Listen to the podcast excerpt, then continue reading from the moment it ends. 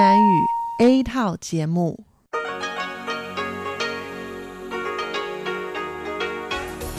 Đây là Đài Phát thanh Quốc tế Đài Loan RTI.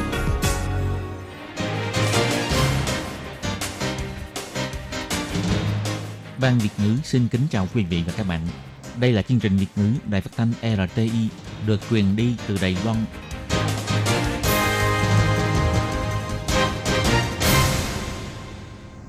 Hello, tôi Kim xin kính chào các bạn. Hoan nghênh các bạn đã đến với chương trình Việt ngữ ngày hôm nay của chúng tôi. Các bạn thân mến, hôm nay là thứ ba, ngày 13 tháng 8 năm 2019, cũng tức ngày 13 tháng 7 âm lịch năm kỷ hợi. Chương trình Việt ngữ ngày hôm nay của chúng tôi sẽ bao gồm các nội dung chính như sau. Mở đầu là bản tin thời sự trong ngày, tiếp đến là chuyên mục tin vắn lao động nước ngoài, rồi đến chuyên mục tiếng hoa cho mỗi ngày, chuyên mục khám phá thiên nhiên và sau cùng chương trình của chúng tôi sẽ khép lại với chuyên mục điểm hẹn văn hóa. Mở đầu chương trình hôm nay, Tố Kim xin mời các bạn cùng theo dõi bản tin thời sự trong ngày. Và trước hết, mời các bạn cùng đón nghe các mẫu tin tóm lược. Xung đột giữa người dân và cảnh sát Hồng Kông ngày càng tăng. Thủ tướng Tô Trinh Sương kêu gọi chính quyền Hồng Kông nên hồi ứng yêu cầu của dân chúng. Bộ Ngoại giao Đài Loan cho biết đang ra sức khôi phục hội nghị bàn về hiệp định khung về thương mại và đầu tư với Mỹ. Luyện tập bắn về đạn thật hôm nay bắt đầu điều chỉnh giờ các chuyến bay tuyến Đài Đông, Lan Dữ. Trưa nay, mưa to tại Trung và Nam Bộ Đài Loan đã giảm bớt. Ngày 15 và ngày 16 tháng 8 lại có mưa nhiều. Viện Nghiên cứu Trung ương Đài Loan phát hiện thích đồ ngọt, đồ chiên sẽ tăng nguy cơ mắc chứng ADHA. Đĩa mì Imen xào ở Đài Nam ngập đầy mật sữa. Sau đây, tôi Kim xin mời các bạn cùng đón nghe nội dung chi tiết của bản tin thời sự ngày hôm nay nhé. Dân chúng Hồng Kông biểu tình phản đối chính sách của chính quyền Hồng Kông diễn ra ngày càng kịch liệt. Ngày 12 tháng 8, Trung ương Đảng Dân Tiến cho biết, Tổng thống Thanh Văn và các đơn vị liên quan đã cho hay sẽ dùng phương thức cứu trợ nhân đạo để trợ giúp Hồng Kông. Ngày 13 tháng 8, Thủ tướng Tô Trinh Sương cho biết là láng giềng Đài Loan nên quan tâm việc dân chúng Hồng Kông tranh lấy dân chủ, cũng sẽ đoàn kết gìn giữ chủ quyền của Đài Loan. Đối với việc một thiếu nữ mắc phải bị trọng thương trong cuộc xung đột giữa dân chúng và cảnh sát Hồng Kông,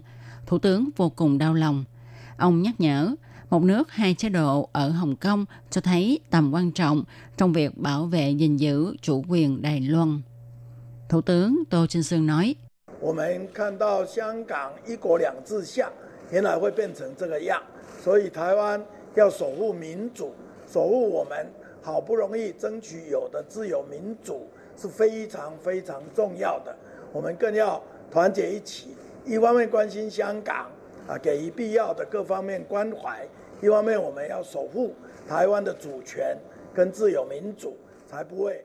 Chúng ta thấy chính sách một nước hai chế độ ở Hồng Kông biến chuyển thành tình hình hiện nay. Cho nên Đài Loan phải gìn giữ nền dân chủ, bảo vệ tự do dân chủ là việc làm vô cùng quan trọng. Chúng ta càng phải đoàn kết. Một mặt phải quan tâm Hồng Kông, mặt khác phải gìn giữ chủ quyền và tự do dân chủ của Đài Loan. Có như vậy, Đài Loan mới không lâm vào tình cảnh như Hồng Kông hiện nay. Hôm nay, Chủ tịch Hội đồng Quản trị Quỹ Giao lưu Hai bờ eo biển Đài Loan bà Trương Tiểu Nguyệt thì kêu gọi chính quyền Hồng Kông nên dừng tay. Bà nhấn mạnh, Duy chỉ có hồi ứng lại kỳ vọng tự do dân chủ của người dân thì mới có thể giải quyết được tình trạng hiện nay của Hồng Kông. Xã hội Hồng Kông mới bình lặng trở lại. Bà rất lo lắng cho tình hình Hồng Kông hiện nay. Năm nay, Đài Loan có mở hội nghị và hiệp định khung về thương mại và đầu tư với Mỹ hay không? Trả lời vấn đề này, Bộ trưởng Diêu Kim Tường, Bộ Bắc Mỹ thuộc Bộ Ngoại giao Đài Loan cho biết vào ngày 13 tháng 8. Gần đây, vụ luôn liên hệ chặt chẽ với đại biểu thương mại của Mỹ, hy vọng sẽ khôi phục hội nghị này trong năm nay hoặc ít nhất cũng sẽ tiếp tục thương lượng về thương mại dưới khung của Hiệp định khung về thương mại và đầu tư. Vụ trưởng Diêu Kim Tường cho biết, Hiệp định khung về thương mại và đầu tư thuộc về hội nghị của cấp thứ trưởng. Nếu như phía Mỹ không cử phó đại biểu thương mại tham dự, thì không được xem là hội nghị khung về thương mại và đầu tư. Tuy nhiên, dưới khung của hội nghị này, hai bên đều tiến hành hiệp thương với nhau thông qua các quan chức không cùng cấp bậc. Do đó, hai năm qua, sự hiệp thương giữa hai bên vẫn không bị gián đoạn. Ngoài ra có một số ý kiến kêu gọi thay đổi tên gọi của văn phòng đại diện Đài Loan tại Mỹ. Về việc này, Bộ trưởng Diêu Kim Tường cho biết, xin cảm ơn nhân sĩ và đoàn thể dân sự Mỹ đã ủng hộ Đài Loan. Có rất nhiều việc chúng tôi đang tích cực thúc đẩy. Việc này phản ảnh quan hệ mật thiết giữa Đài Loan và Mỹ. Chính phủ Đài Loan cũng đang ra sức thúc đẩy việc đổi tên này.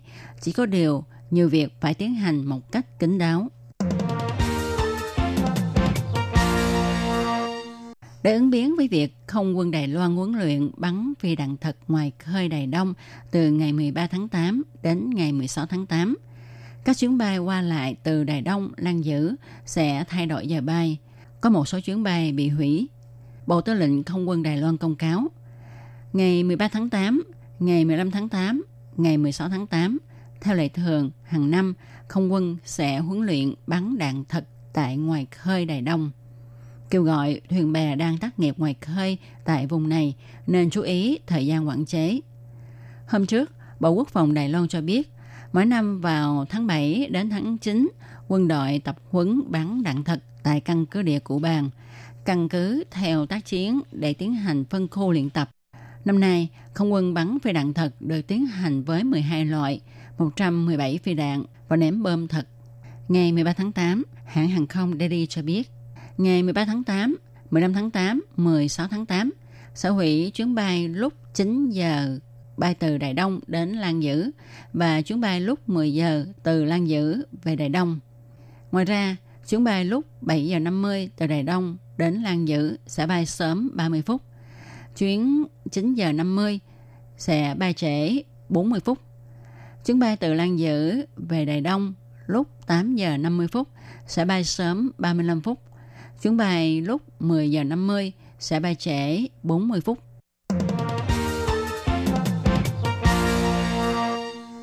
Do ảnh hưởng của gió Tây Nam, miền Trung Nam Bộ Đài Loan có nhiều mưa. Sáng ngày 13 tháng 8, Cục Khí tượng Trung ương Đài Loan ra cảnh báo mưa to đến cực to tại khu vực Trung Nam Bộ Đài Loan. Người dân khu vực này nên đề phòng tác hại của mưa to gây nên. Nhân viên dự báo thời tiết Trần Y Tú cho biết, theo quan sát của Cục Khí tượng, cho đến thời điểm này, lượng mưa tại Xuân Hương, Bình Đông là 115,5 mm, khu Quy Nhơn, thành phố Đài Nam là 111,5 mm, khu Gia Định, thành phố Cao Hùng là 85 mm, làm cho nhiều nơi ngập nước. Cô Trần Y Tố cho biết, sáng nay tại khu vực Trung Bộ Đài Loan có mưa to là do ảnh hưởng của gió Tây Nam thổi vào Đài Loan, kết hợp với hơi nước – gió tại bờ biển và trên đất liền tạo mưa to. Chiều nay, mưa sẽ dần dần ít đi. Tuy nhiên, đến sáng mai vẫn xảy ra hiện tượng này. Do đó, người dân vùng này nên chú ý đề phòng mưa to vào sáng mai, tức sáng ngày 14 tháng 8. Cục khí tượng Trung ương Đài Loan còn cho biết thêm, trưa ngày 15 tháng 8 đến ngày 16 tháng 8, gió Tây Nam tăng mạnh, hơi nước lại nhiều lên, cho nên sẽ có mưa to trong hai ngày này nhắc nhở mọi người đề cao cảnh giác.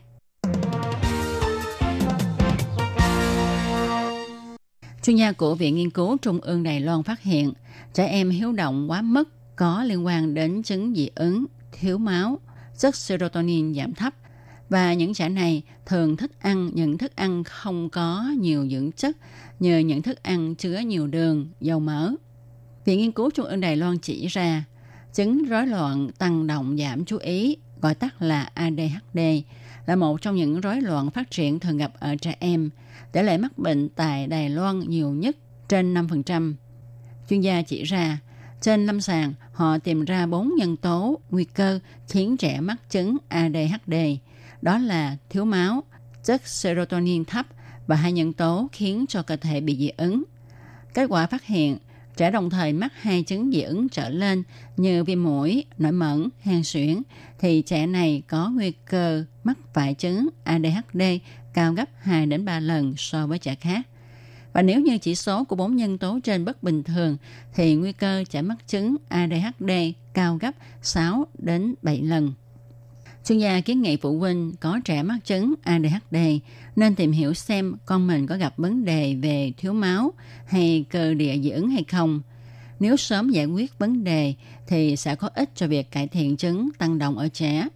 Đồng thời, ta có thể cho trẻ ăn những thực phẩm có tác dụng kháng viêm là nhiều dưỡng chất như rau cải, trái cây, ngũ cốc vân vân, tránh những thức ăn chiên, nướng, đồ ngọt để cải thiện hiện tượng dị ứng hay khống chế chứng ADHD.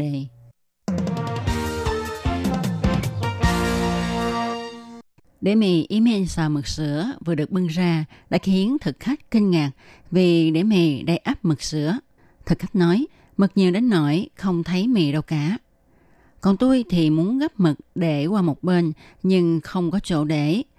Chủ tiệm ăn ở Đài Nam này kết hợp hai món ăn nổi tiếng là bún gạo mực sữa và mì imen cho ra món mì imen xào mực sữa. Chủ tiệm Trần Khải Huy nói, với mì sau này chất đầy 30 con mực sữa. Mỗi đĩa có ít nhất là 300 gram mực sữa. Không chỉ ở tiệm này mà một tiệm bán mì khác cũng nổi tiếng không kém. Vì chỉ là tô mì đơn giản mà chủ tiệm cũng cho thật nhiều mực sữa và hào tươi. Còn tô khác thì đầy mực sữa và thịt kho khiến cho thực khách phải thốt lên vì kinh ngạc. Chủ tiệm nói, tôi muốn đổi mới một chút cho nên tìm mua mực sữa và con hào về nấu thử. Không ngờ được mọi người yêu thích. Món ăn dân dạ Đài Nam được đổi mới bằng cách cho thêm mực sữa và hào tươi. Chủ tiệm lại rất hào phóng cho thật nhiều vào tô mì, khiến cho thực khách khen không ngớt lời. Sếp ơi, có người chở vật liệu đến rồi kìa. Vậy thì kêu một vài công nhân tới giúp để bưng vật liệu xuống. Mấy người lao động nước ngoài này trông rất là siêng năng anh nhỉ? Ừ, họ làm việc chăm chỉ lắm. Thưa ông chủ, có nhân viên tư vấn lao động nước ngoài của chính quyền thành phố Tân Bắc đến thăm ạ. À. Chào ông, chúng tôi có nhận được cú điện thoại khiếu nại của lao động nước ngoài. Anh ấy nói là anh ấy bị trừ lương nhưng mà không biết tại sao bị trừ và mong ông trả lại số tiền bị trừ cho anh ấy. Tiền lương chúng tôi trả đầy đủ hết mà. Với lại chúng tôi cũng có ghi rất là rõ ràng. Làm sao lại có chuyện trừ tiền anh ấy được chứ? À, tôi nhớ ra rồi. Đó là tiền thuế thu nhập đó. Nhưng tôi không biết chữ, bản lương chi tiết viết tôi đâu có hiểu đâu. Nhưng hệ thống bảng lương của chúng tôi không có hiển thị được ngoài ngữ. Chị có thể dùng bản đối chiếu song ngữ để phát cho lao động nước ngoài xem và để cho lao động nước ngoài hiểu được tại sao là bị trừ tiền và họ bị trừ ở những mục nào. Theo quy định thì chủ lao động phải trả toàn bộ tiền lương cho lao động nước ngoài. Ngoài có thể khấu trừ phí bảo hiểm lao động, bảo hiểm y tế, rồi thuế thu nhập và phí ăn ở, thì các loại chi phí khác đều không được trực tiếp trừ trong tiền lương của người lao động nước ngoài. Và ngoài ra còn phải cung cấp một cái bản chi tiết tiền lương bằng tiếng mẹ đẻ của người lao động để cho người lao động người ta có thể hiểu rõ được những cái nội dung trên đó. Cô hãy đi giải quyết vấn đề này nhanh lên. Đừng vì ham chút lợi nhỏ mà mất việc lớn, lại còn bị phạt tiền nữa. Vâng, tôi đi xử lý việc này ngay lập tức ạ. À. Lương phải được thanh toán đầy đủ, bản lương chi tiết phải dùng song ngữ, như vậy người lao động nước ngoài mới yên tâm làm việc được.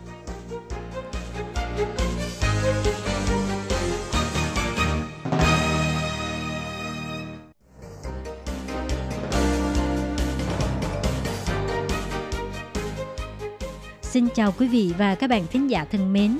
Chương trình phát thanh tiếng Việt của Đài Phát thanh Quốc tế Đài Loan RTI được truyền thanh 3 buổi tại Việt Nam, mỗi buổi phát 1 tiếng đồng hồ. Buổi phát chính vào lúc 6 giờ đến 7 giờ tối hàng ngày giờ Việt Nam qua tần số SW 9425 kHz với sóng dài 31 m. Buổi phát lại lần thứ nhất vào hôm sau 9 giờ tới 10 giờ tối Việt Nam qua tần số SW 9625 kHz với sóng dài 31 m. Buổi phát lại lần 2 vào hôm sau 6 giờ đến 7 giờ sáng giờ Việt Nam qua tần số SW 11.655 kHz với sóng dài 25 m. Ngoài ra, tại Giang Nghĩa, Vân Lâm và Đài Nam có thể đón nghe chương trình phát thanh tiếng Việt qua tần số AM 1422 kHz vào lúc 7 giờ tới 8 giờ tối mỗi thứ ba hàng tuần và đón nghe chương trình giờ phát lại vào lúc 10 giờ tới 11 giờ sáng giờ Đài Loan qua tần số AM 1422 kHz. Và sau đây xin mời các bạn tiếp tục đón nghe nội dung chương trình hôm nay.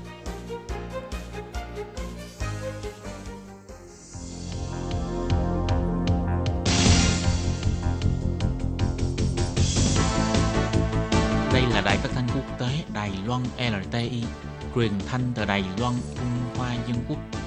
Mời các bạn theo dõi mục tin vắn lao động ngoài. Khi Nhi và Thúy Anh xin chào các bạn. Xin mời các bạn cùng đón nghe chuyên mục tin vắn lao động của tuần này. Các bạn thân mến, trong chuyên mục tin vắn lao động của tuần này, Thúy Anh và Khiết Nhi sẽ mang đến cho các bạn ba thông tin như sau. Thứ nhất là thành phố Đài Nam cung cấp dịch vụ phục vụ tại nhà cho 40 hộ có thuê các hộ công người nước ngoài. Tin thứ hai, đó là Hội xúc tiến quyền bình đẳng động vật Đài Loan đưa ra poster bằng nhiều thứ tiếng, kêu gọi lao động di trú không vi phạm luật bảo vệ động vật của Đài Loan. Và thông tin cuối cùng, đó là hoạt động khám sức khỏe miễn phí cho lao động di trú tại Đài Bắc lần thứ hai đã diễn ra vào ngày 11 tháng 8, còn hai đợt khám sức khỏe vào cuối năm nay. Và sau đây mời các bạn cùng lắng nghe nội dung chi tiết của bản tin ngày hôm nay. Năm nay, Cục Lao động thành phố Đài Nam đã triển khai kế hoạch phục vụ hướng dẫn kỹ năng chăm sóc dành cho các gia đình có thuê kháng hộ công người nước ngoài. Dự kiến sẽ tổ chức dưới hai hình thức, hướng dẫn tại khu phố và hướng dẫn tại nhà. Hoạt động hướng dẫn tại khu phố sẽ được tổ chức hai lần, tổng cộng phục vụ cho 20 hộ gia đình. Hoạt động hướng dẫn tại nhà sẽ phục vụ cho 40 hộ gia đình. Những hoạt động này sẽ do chuyên viên y tế và thông dịch viên cùng trực tiếp giảng dạy kiến thức cũng như là hướng dẫn thực hành kỹ năng. Các hộ gia đình có thuê kháng hộ công người nước ngoài nếu có nhu cầu cần được hướng dẫn, có thể đăng ký dịch vụ ngay từ bây giờ. Ngày nay nhiều người chọn cách thuê kháng hộ công người nước ngoài để giảm bớt gánh nặng trong việc chăm sóc.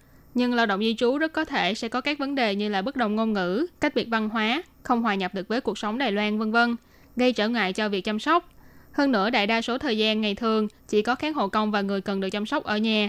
Cho nên nếu không may xảy ra tình huống khẩn cấp, kháng hộ công không thể xử lý một cách hiệu quả ngay được.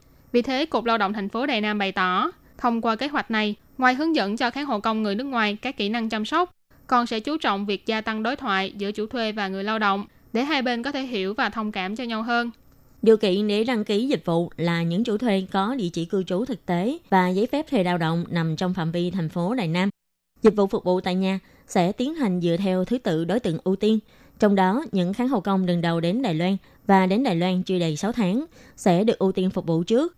Tiếp sau đó sẽ là những hộ gia đình thuộc diện thu nhập thấp hoặc trung bình thấp. Người được chăm sóc là người già neo đơn theo danh sách của Cục xã hội vân vân. Nếu các bạn kháng hộ công có nhu cầu, có thể thông báo thông tin này cho chủ thuê và liên hệ với Hiệp hội Phúc lợi xã hội Đài Loan Vạn Nhân ở số 06 257 0119 hoặc gọi đến số 06 295 1052 gặp cô Trương ở trung tâm thị chính Vĩnh Hoa để đăng ký ngay từ bây giờ. Và tiếp sau đây là thông tin thứ hai.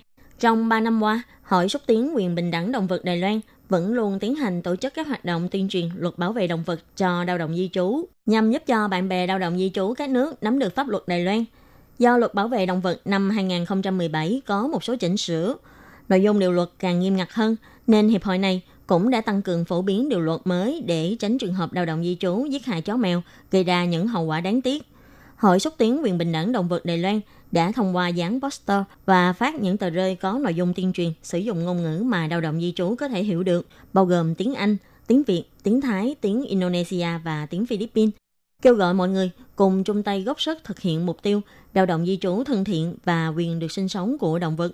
Luật bảo vệ động vật của Đài Loan quy định không ai được quấy rầy, gây tổn thương hoặc ngược đãi động vật, đồng thời không được giết hại chó mèo, nặng nhất sẽ bị phạt dưới 2 năm tù giam và bị phạt tiền từ 200.000 đến 2 triệu đài tệ.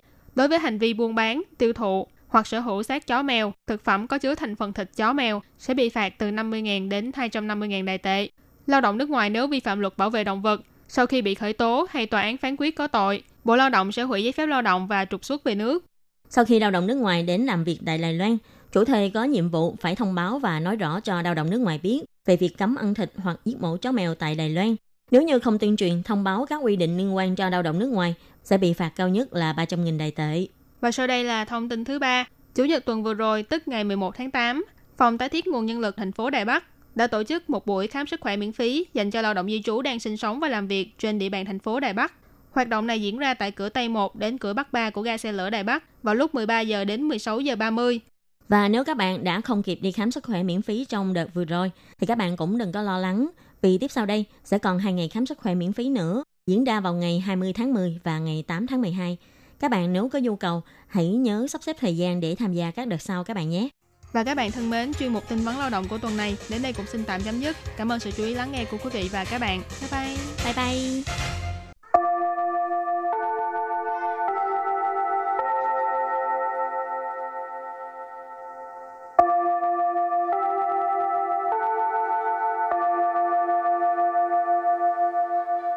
Xin mời quý vị và các bạn đến với chuyên mục Tiếng Hoa cho mỗi ngày do Lệ Phương và Thúy Anh cùng thực hiện.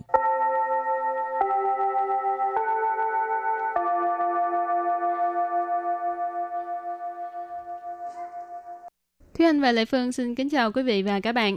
Chào mừng các bạn đến với chuyên mục Tiếng Hoa cho mỗi ngày ngày hôm nay. Thúy Anh đi học á, có được ai đưa rước không? Hồi nhỏ thì mẹ còn đưa rước, nhưng mà từ khi lên cấp 2 thì tự đạp xe đạp.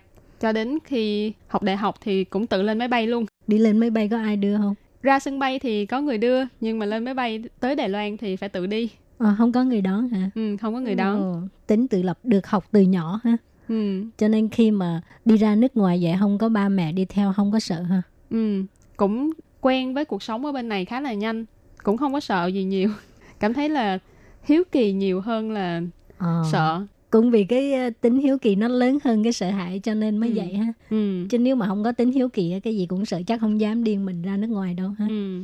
Rồi thì hôm nay mình học hai câu, trong đó có từ tính tự lập. Ờ, câu thứ nhất, mỗi ngày tôi đều phải đưa rước con trai tôi đi học. Và câu thứ hai, phải tập cho con tính tự lập đi thôi. Và bây giờ thì mình lắng nghe cô giáo đọc hai câu mẫu này bằng tiếng Hoa. 我儿子每天上下课都要我接送， 该训练他独立了吧？ Thúy Anh xin giải thích câu đầu tiên. 我儿子每天上下课都要我接送。我儿子 Wo ở tử là con trai tôi. 每天 Mày thiên là mỗi ngày. 上下课 Sang xa khơ nghĩa là đi học và tan học. Sang khơ là đi học, xa khơ là tan học. Thì ở đây là ghép lại thành sang xa khơ. Chứ mình không cần nói là sang khơ xa khơ nữa. 都要 Tô yào là đều phải. 接送。 Chia sung, đưa đón hoặc là đưa rước. Và sau đây mời các bạn cùng lắng nghe cô giáo đọc câu này bằng tiếng Hoa. 我儿子每天上下课都要我接送。我 儿子每天上下课都要我接送。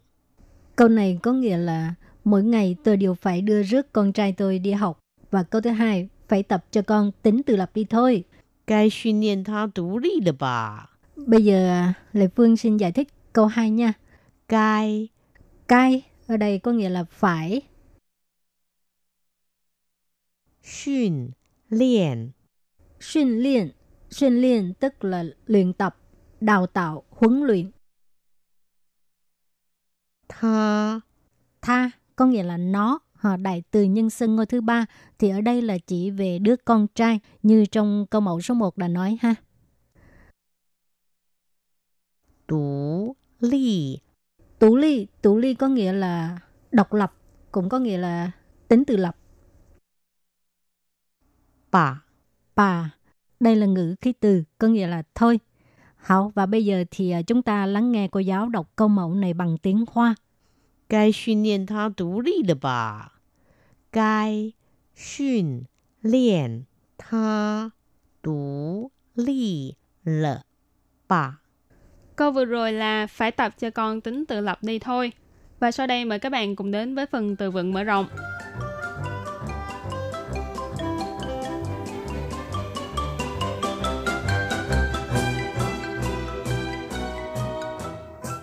Y lại Y lại Y lại nghĩa là dựa dẫm hoặc là ý lại.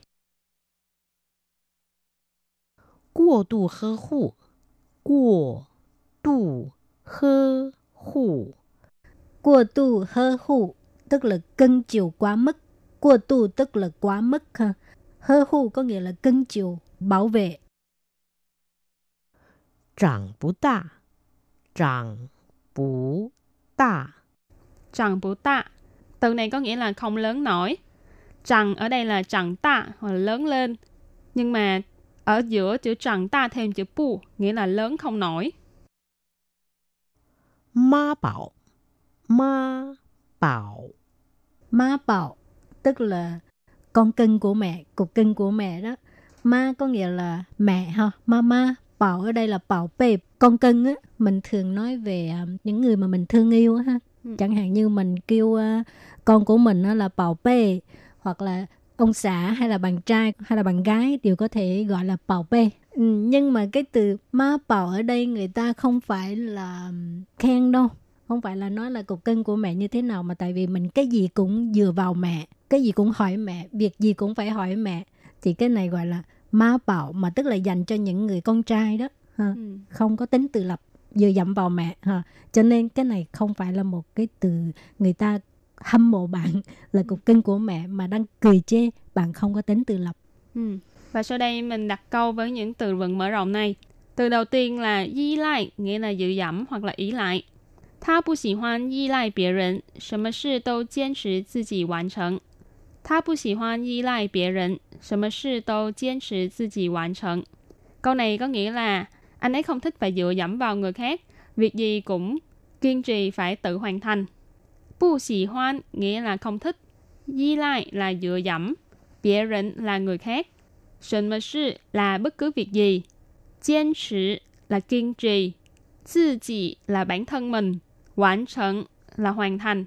Nên câu này ghép lại nghĩa là anh ấy không thích dựa dẫm vào người khác, việc gì cũng kiên trì phải tự hoàn thành.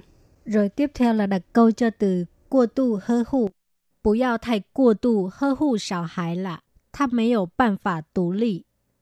不要太过度呵护小孩啦，他没有办法独立。Câu này có nghĩa là đừng có cưng chiều con quá mức, nó không có tự lập được. Bú giao có nghĩa là đừng, của tu là quá mức, mà ở đằng trước thêm chữ thai là nhấn mạnh ha, nghĩa là quá, rất. Hơ hù có nghĩa là cưng chiều bảo vệ ha. Mấy ổ bàn phả là không thể nào. Tú ly tức là độc lập, cũng có nghĩa là tự lập ha. Và từ thứ ba là chẳng bú tạ. 他就是一个长不大的孩子，连基本的生活常识都不会。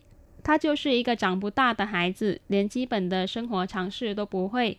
Câu này có nghĩa là nó là một đứa trẻ không lớn nổi, đến cả những kiến thức cơ bản trong đời sống cũng không biết. 就是 nghĩa là là hoặc là chính là. Chẳng bú tạ là không lớn nổi. Hải tử nghĩa là con nít hoặc là đứa trẻ. 他就是长不大的孩子 tức là nó chính là một đứa con nít không lớn nổi. Chí bình Chí bình nghĩa là cơ bản, sinh hoạt常识 là những kiến thức đời sống bình thường.常识 là thường thức, sinh hoạt là sinh hoạt nên sinh hoạt常识 nghĩa là kiến thức đời sống bình thường. Tô bủ huệ nghĩa là đều không biết. Từ cuối cùng, ma bảo. 我的男朋友是妈宝，怎么办呢、我的男朋友是妈宝，怎么办呢、 có nghĩa là bạn trai của tôi là cục cưng của mẹ. Phải làm sao đây? À, như hồi nãy Lệ Phương có giải thích ha, Ma Bảo là một người con trai không có tính tự lập cái gì cũng dựa dẫm vào mẹ cho nên nếu như mình mà có một người bạn trai mà là Ma Bảo thì cũng chẳng phải là một cái việc hay. Ừ. cho nên nếu như mình phát hiện anh ấy là Ma Bảo, cho nên hình trình trang không biết phải làm sao Không biết là người ta chăm lo cho mình hay là mình phải chăm lo cho người ta. Ok và bây giờ thì mình à, ôn tập lại hai câu mẫu của ngày hôm nay nhé.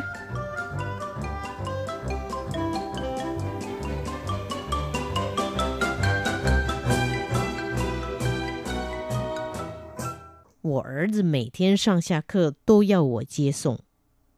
我儿子每天上下课 都要我接送。 Câu này có nghĩa là mỗi ngày tôi đều phải đưa rước con trai tôi đi học. 该训练他独立了吧？该训练他独立了吧？ Câu vừa rồi là phải tập cho con tính tự lập đi thôi.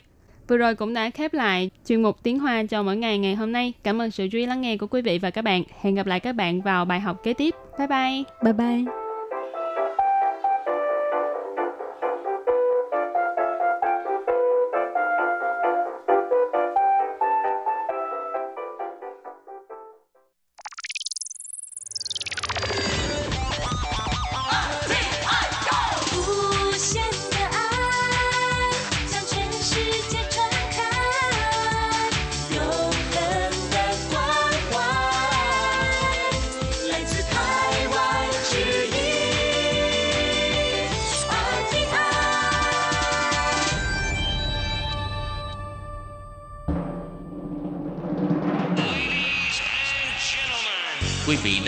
Nghe chương trình Việt ngữ Đài RTI truyền thanh từ Đài Loan.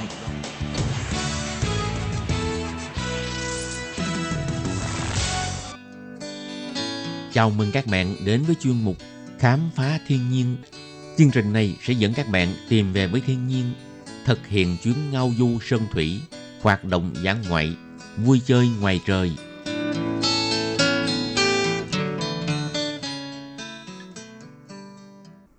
Anh xin kính chào quý vị và các bạn. Chào mừng các bạn đến với chuyên mục Khám phá thiên nhiên của tuần này. Các bạn thân mến, trong chuyên mục của tuần trước, Thúy Anh đã giới thiệu với các bạn một số địa điểm ngắm sao lý tưởng tại Đài Loan nhân dịp lễ thất tịch. Không biết là có bạn nào đã cùng người mình yêu thương thực hiện chuyến đi đến những địa điểm mà Thúy Anh đã giới thiệu để khám phá bầu trời đêm lãng mạn và thơ mộng chưa nè? Tin chắc rằng cho dù không phải là ngày lễ tình nhân, thì các bạn cũng sẽ có một buổi tối ngọt ngào khi cùng ngồi giữa thiên nhiên và ngắm nhìn những vì sao lung linh tỏa sáng trên cao. Trong chuyên mục của tuần này, Thúy Anh sẽ tiếp tục giới thiệu với các bạn về những địa điểm check-in vô cùng lãng mạn. Không chỉ thích hợp là nơi hẹn hò cho các cặp tình nhân, mà còn là nơi dạo chơi lý tưởng trong dịp hè dành cho gia đình và bạn bè. Đến với những địa điểm này, bạn sẽ được đắm mình trong biển hoa vàng thơ mộng, thỏa thích chụp ảnh tạo dáng để lưu lại những khoảnh khắc ngày hè đáng nhớ. Và sau khi dạo chơi ngắm cảnh, bạn còn có thể mang về vài món quà đặc sản của địa phương để tự thưởng thức hay làm quà cho người thân, bạn bè, đồng nghiệp, vân vân. Đài Loan có thời tiết ôn hòa, bốn mùa đều có đủ các loài hoa, cây cỏ đua nhau khoe sắc. Không chỉ tô điểm thêm cho nét đẹp thiên nhiên của Đài Loan, mà còn thu hút lượng lớn khách du lịch gần xa đến để tham quan, chiêm ngưỡng, cảm nhận nét đẹp thiên nhiên của hòn đảo ngọc này. Và loài hoa nổi tiếng vào dịp hè ở Đài Loan chính là hoa kim châm.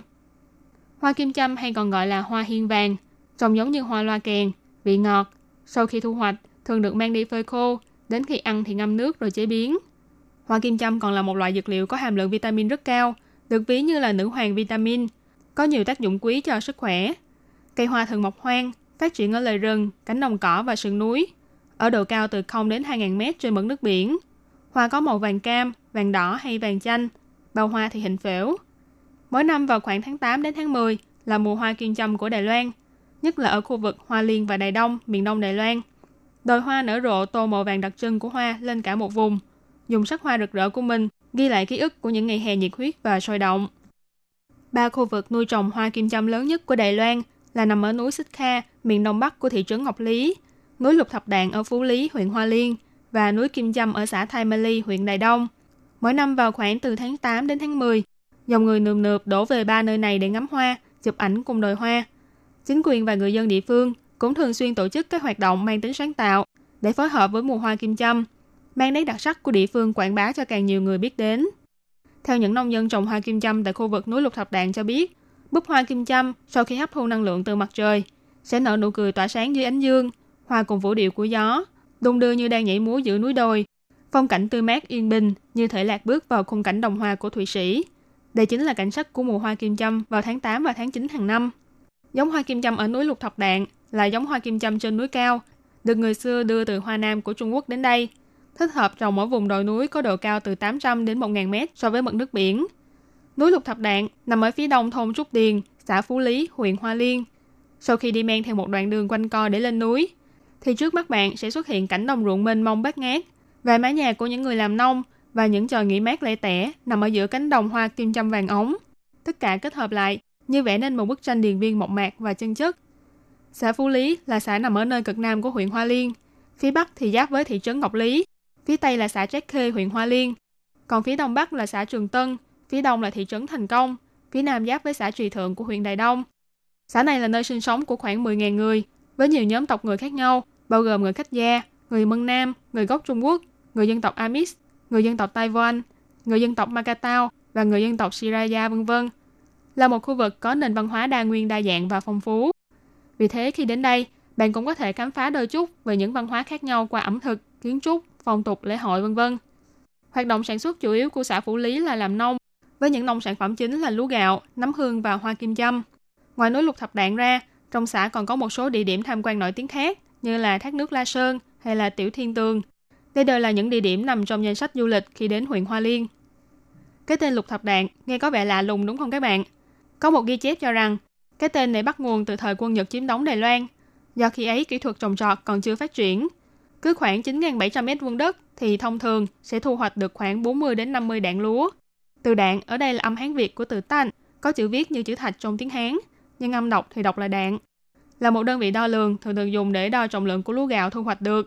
Khu vực lục thập đạn khi đó là một khu vực trồng lúa nước mới phát triển, nhưng với diện tích đất tương đương nhau mà lại có thể thu hoạch được đến 60 đạn lúa. Vì thế người dân địa phương mới đặt tên cho nơi này là lục thập đạn. Ngoài ra cũng có người nói rằng vào thời quân Nhật chiếm đóng, Đài Loan là nơi có sản lượng long não cao nhất thế giới. Có một rừng cây long não vốn rậm rạp um tùm mà lại bị khai thác và đốn sạch chỉ trong vài năm. Trên quả đồi còn trơ lại, chỉ thấy 60 hòn đá rất to, cho nên mới được đặt tên là núi lục thập thạch. Trong cách nói này thì chữ cuối cùng trong tên gọi đọc là sử, nghĩa là thạch, hòn đá. Khi hoa kim châm nở, núi lục thập đạn như được khoác lên mình chiếc áo óng ánh vàng kim. Khung cảnh nên thơ hữu tình này cũng trở thành nguồn cảm hứng sáng tác cho các nhà nghệ thuật. Tháng 8 năm 2015, một họa sĩ người Pháp đã vẽ nên hình ảnh một bé gái đang nằm ngủ trên tháp nước của núi lục thập đạn. Nhìn từ xa, trông giống như cô bé đang ngủ say giữa cánh đồng hoa kim châm thơ mộng. Và cô bé này cũng đã trở thành một địa điểm check-in khá thú vị cho du khách. Tuy nhiên do thời gian đã lâu, nên bức họa này cũng dần dần tràn ngập dấu tích của thời gian. Vì thế nếu bạn có dịp đến núi lục thập đạn để ngắm hoa, thì cũng hãy nhớ chụp lại một tấm ảnh lưu niệm trước khi khung cảnh thú vị này biến mất nhé. Nhưng nếu bạn không đến núi lục thập đạn vào mùa hè, thì bạn cũng đừng vội nghĩ rằng nơi đây thật nhạt nhẽo khi không có biển hoa kim châm. Bởi mỗi một mùa khác nhau, núi lục thập đạn đều có sắc thái khác nhau. Con đường đồi xanh ngát kéo dài, không khí trong lành mát mẻ, rất thích hợp để dạo chơi leo núi. Đứng ở trên đài ngắm cảnh nhìn xuống là có thể thấy được thung lũng hoa đông hùng vĩ ở bên dưới, hay ngước lên để nhìn bầu trời sao lung linh tỏa sáng. Chắc chắn đây sẽ là cảnh đẹp mà bạn không thể nào quên.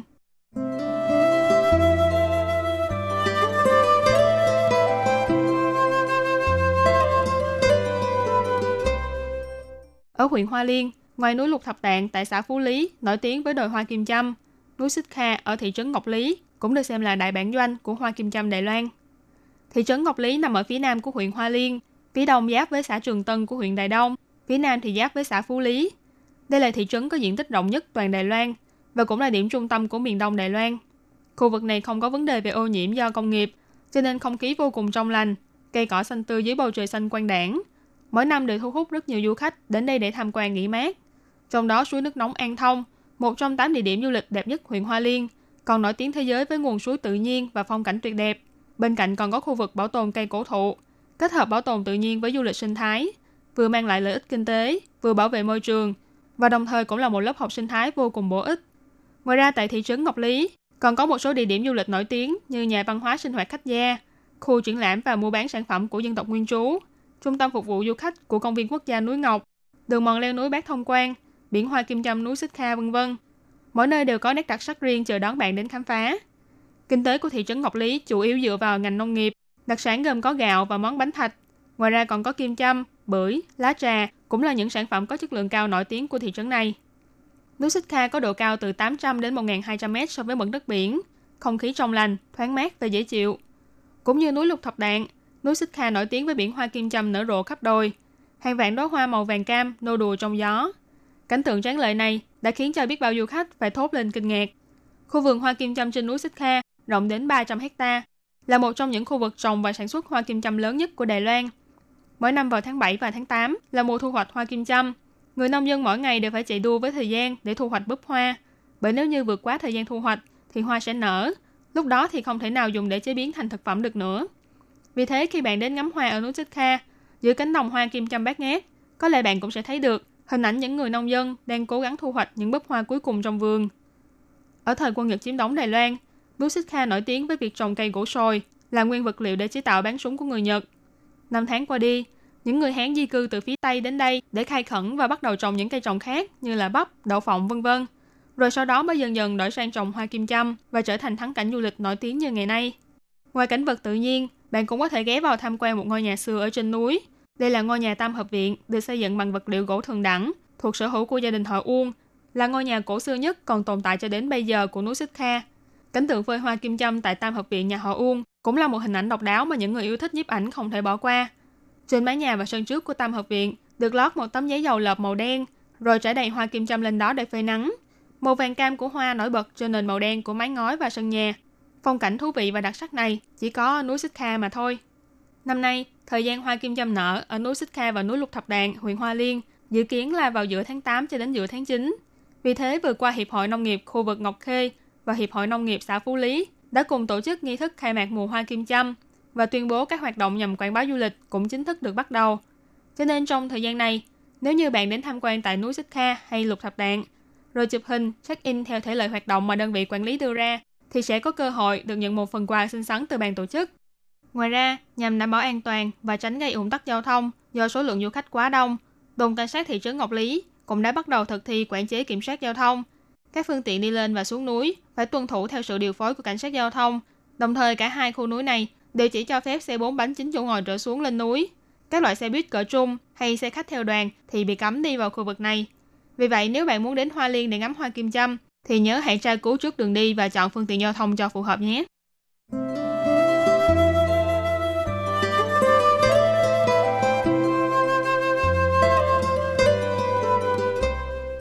Địa điểm kế tiếp để ngắm hoa kim châm đó là xã Thai Mali, huyện Đài Đông.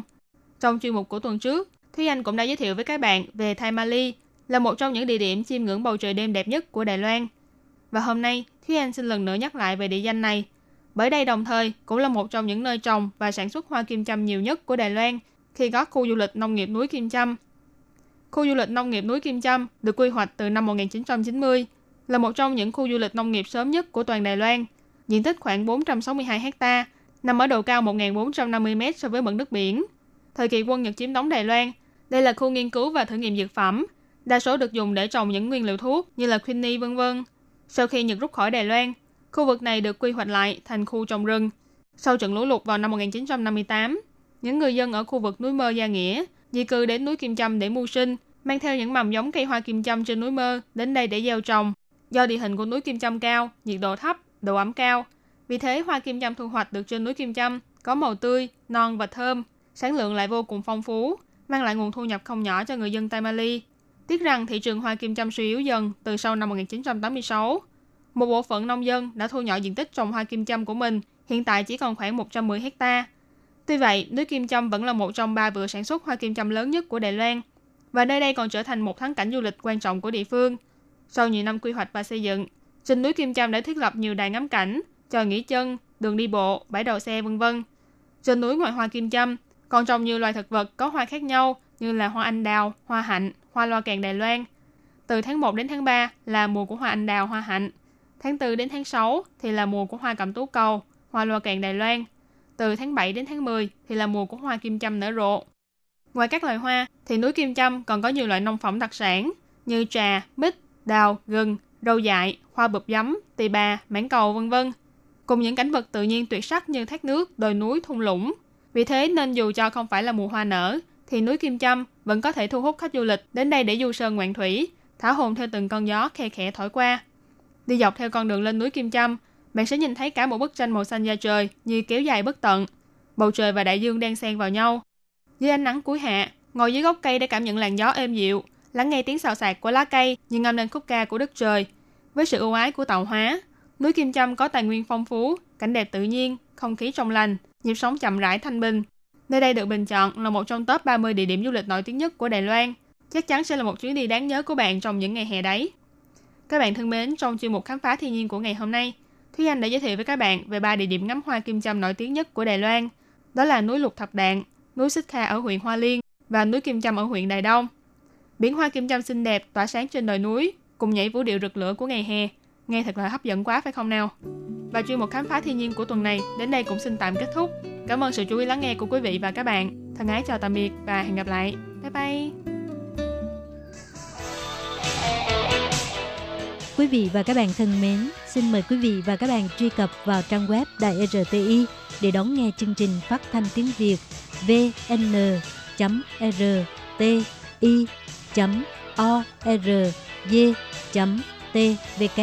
và cũng có thể truy cập FB fanpage của Ban Việt ngữ RTI tiếng Việt.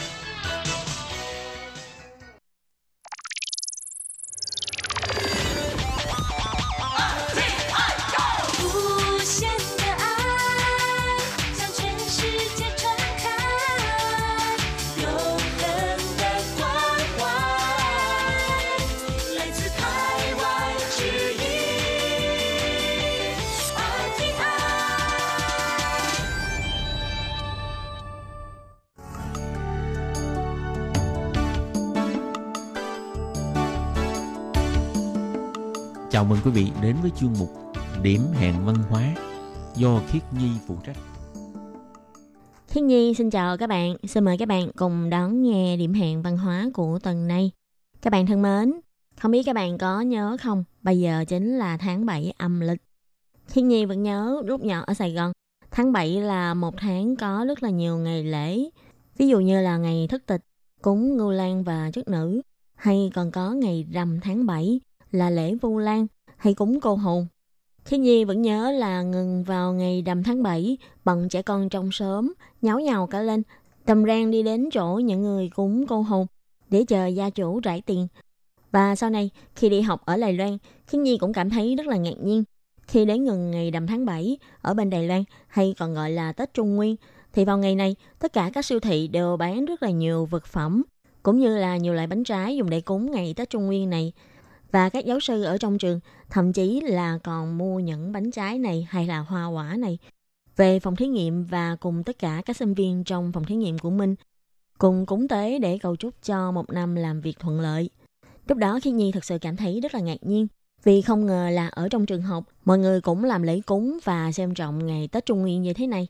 Và trong điểm hẹn văn hóa của tuần này, khi Nhi muốn cùng các bạn đi tìm hiểu về Tết Trung Nguyên tại Lài Loan cũng như là các tập tục trong ngày Tết Trung Nguyên các bạn nhé.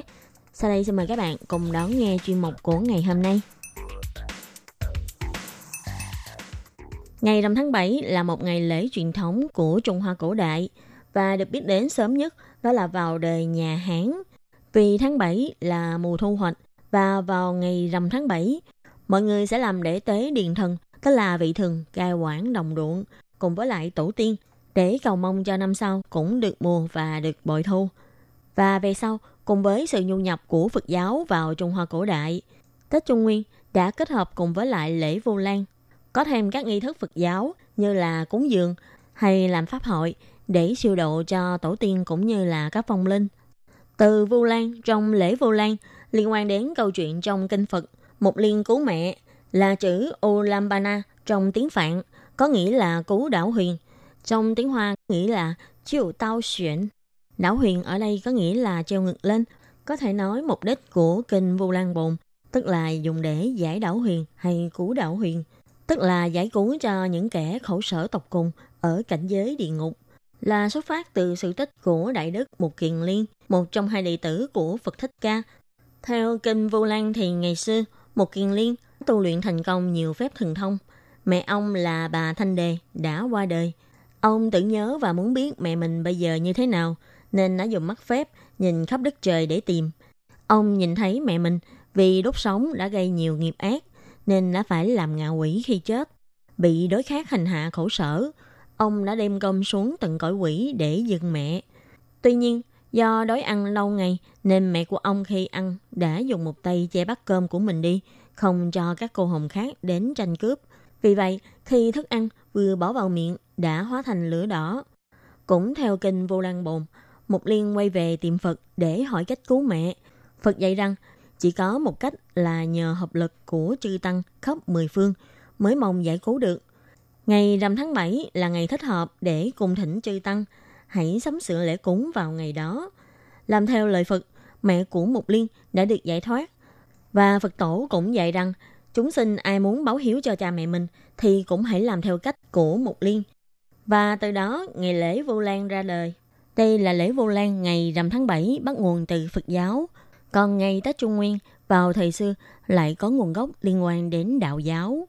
Mà ngày lễ Trung Nguyên chính là ngày sinh của địa cung đại đế hay còn gọi là Diêm Vương, người cai trị địa phủ.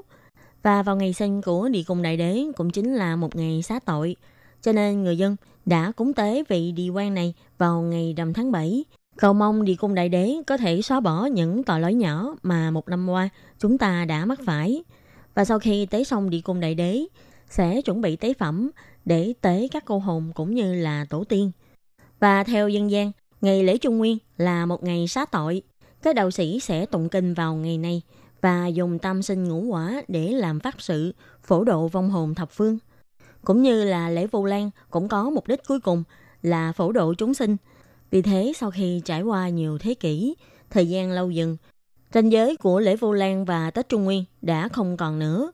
Và hai ngày này đều cùng là ngày rằm tháng 7 Vì thế cuối cùng, người dân sẽ tổ chức ngày rằm tháng 7 với tiêu chí là phải hiếu thuận với cha mẹ và phải có tình yêu bác ái nhân văn. Tổ chức cúng tế tổ tiên và làm pháp sự để siêu độ cho những người đã mất. Và trong ngày Tết Trung Nguyên này, người ta sẽ thờ đi cung đại đế và đặc biệt còn có thờ những người anh em tốt.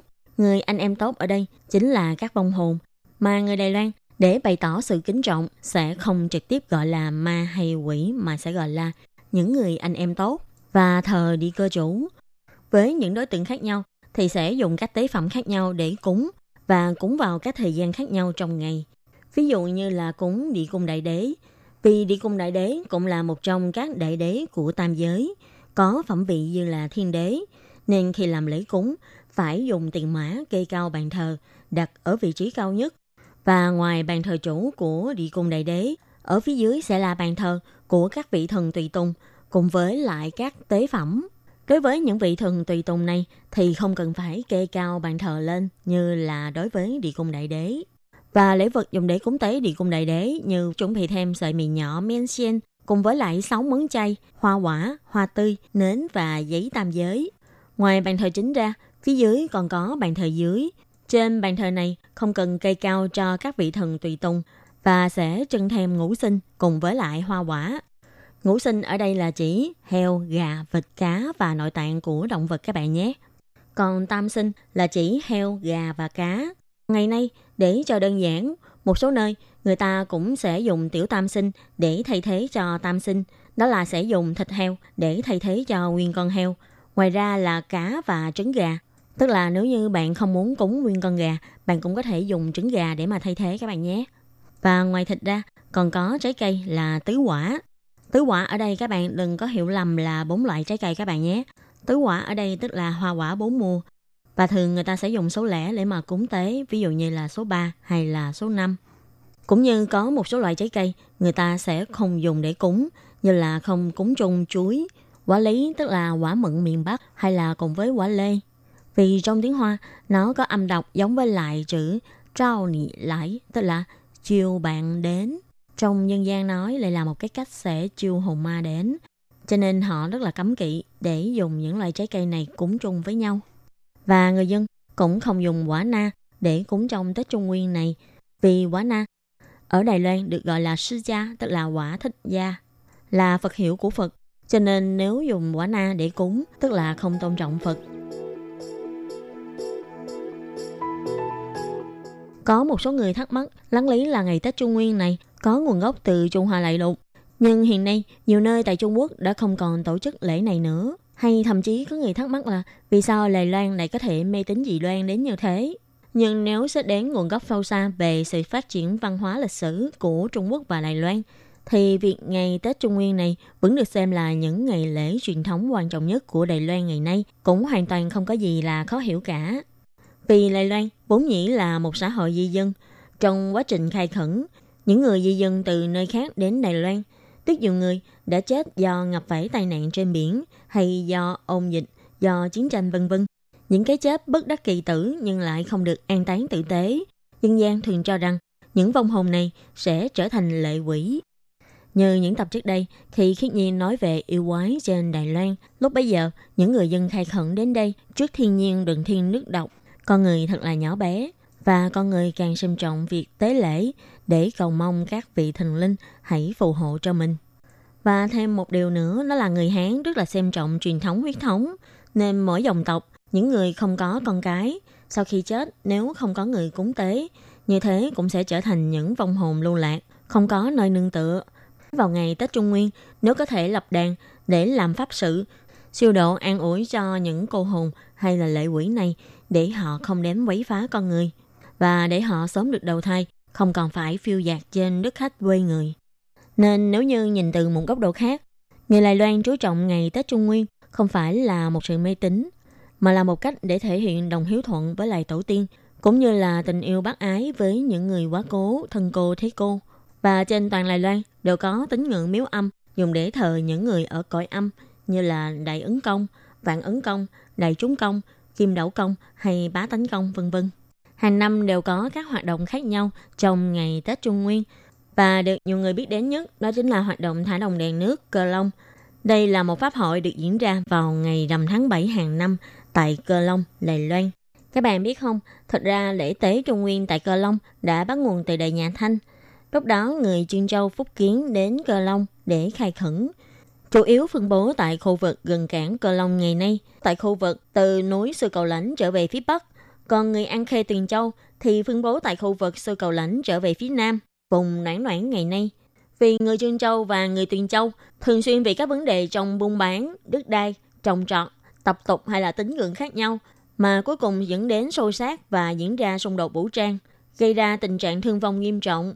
Tình trạng đối lập của người trong hai vùng này thậm chí còn chút giận vào các vị thần của hai bên, nên mới có câu là ung công không quá sư cầu lãnh hay là ung công không đầu, thánh công không tay. Vì người Trương Châu thờ thánh công, còn người Tuyền Châu thì thờ ung công. Sư cầu lãnh là ngọn núi, đồng thời cũng là ranh giới để chia lãnh thổ của người Trương Châu và người Tuyền Châu. Tín ngưỡng của người Ung Châu sẽ không đi đến lãnh thổ của người Tuyền Châu và ngược lại. Vào tháng 8 năm 1851, người Trương và Tuyền Châu liên tục xảy ra xung đột. Đến năm 1853, hai bên xảy ra xung đột vũ trang quy mô lớn tại phường đỉnh, này là nghĩa trang công cộng Nam Vinh. Hai bên thương vong hơn trăm người. Lúc bấy giờ, sau trận chiến lần trước, hai bên lại chuẩn bị xung đột tiếp. Thì lúc đó, người đứng đầu của người Trương Châu và người Tuyền Châu đã đứng ra hòa giải, đưa thi hài của những người quá cố hay còn được gọi là đại lão công đi an táng tập trung và làm lễ tế. Sau này đã cho cất miếu đại lão công miếu và lập ra quy định hàng năm các gia tộc của người Tuyền Châu và người Trương Châu sẽ luôn phiên nhau đứng ra làm lễ siêu độ vào ngày Tết Trung Nguyên để phổ độ cho người quá cố, để cầu mong cho những vong linh có thể sớm được siêu thoát. Và bắt đầu từ năm 1855, Cơ Long bắt đầu tổ chức để Trung Nguyên ở Cơ Long cho đến nay, 11 dòng tộc tại Cơ Long luân phiên nhau mỗi năm làm người chủ đạo để tổ chức cho lễ Trung Nguyên hàng năm. Và cho đến ngày nay, Hiệp hội Liên Tánh đã lên được là 15 dòng tộc. Một trong những hoạt động quan trọng nhất của lễ Trung Nguyên Cơ Long đó là tập tục thả lồng đèn nước. Đây là một tập tục để thông báo cho những linh hồn ở thủy phủ, tức là những linh hồn của người bị chết đuối trở về dùng tế phẩm Đồng đèn nước ở đây có hai loại là đèn đơn hay là đèn giấy. Đèn đơn thì sẽ gồm có đèn đồng tròn hoặc là nhà giấy được đốt đèn lên, thả xong. Còn đèn giấy là một đoạt cắt đèn được treo trên một cái kệ gỗ. Với các đèn đơn, trước khi đem thả xong, đội ngũ khiên đèn sẽ có đội nhạc công đi phía trước để mở đường, rồi khiên đèn đi vòng vòng qua các phố phường để diễu hành. Sau đó mới đến bờ sông, cùng với các tế phẩm như là tam sinh, đệ tăng lữ hay là đạo sĩ tùng kinh sông, rồi mới thả đèn xuống nước. Mỗi cái đèn đều có ghi họ của 11 gia tộc tại Cơ Long. Tuyên truyền rằng nếu đèn có mang họ của dòng tộc nào trôi đi nhanh nhất, thì năm đó dòng tộc đó sẽ may mắn nhất. Và các bạn biết không, thực ra ở Đài Loan cũng có tập tục là chẳng cụ, tức là giật cô hồn hay còn gọi là cướp lọc Hàng năm trong lễ Trung Nguyên, người ta sẽ cho xây một cái bột để trưng để phật cúng tại quảng trường phổ độ, cái bột này cao khoảng 3 mét. Trên bột trưng đầy các loại tế phẩm. Sau khi làm xong lễ phổ độ, chỉ cần chủ trì hạ lệnh, mọi người sẽ cùng xông lên để giật quả, hay còn gọi là giành lọc Ai mang được lọc về thì năm đó sẽ rất may mắn. Nhưng do ngày xưa mọi người cùng xông lên, cho nên rất là dễ gây ra mất trật tự và dẫn đến có người bị tử vong hay bị thương. Vì thế cuối cùng triều đình đã hạ lệnh là không cho tổ chức giật cô hồn nữa, Mãi cho đến năm 1982, tại khu đầu thành của huyện Nghi Lan thì mới được tổ chức lại hoạt động này để tiếp nối lại truyền thống cũ. Và do sau này đã có quy định sẵn luật chơi, nên cũng không còn không khí hỗn loạn như trước nữa, mà trở thành một môn thể thao truyền thống đáng để được tôn vinh. Các bạn thân mến, chương trình điểm hẹn văn hóa của tuần này cũng xin tạm khép lại tại đây. Cảm ơn sự chú ý lắng nghe của quý vị và các bạn. Xin thân ái chào tạm biệt các bạn.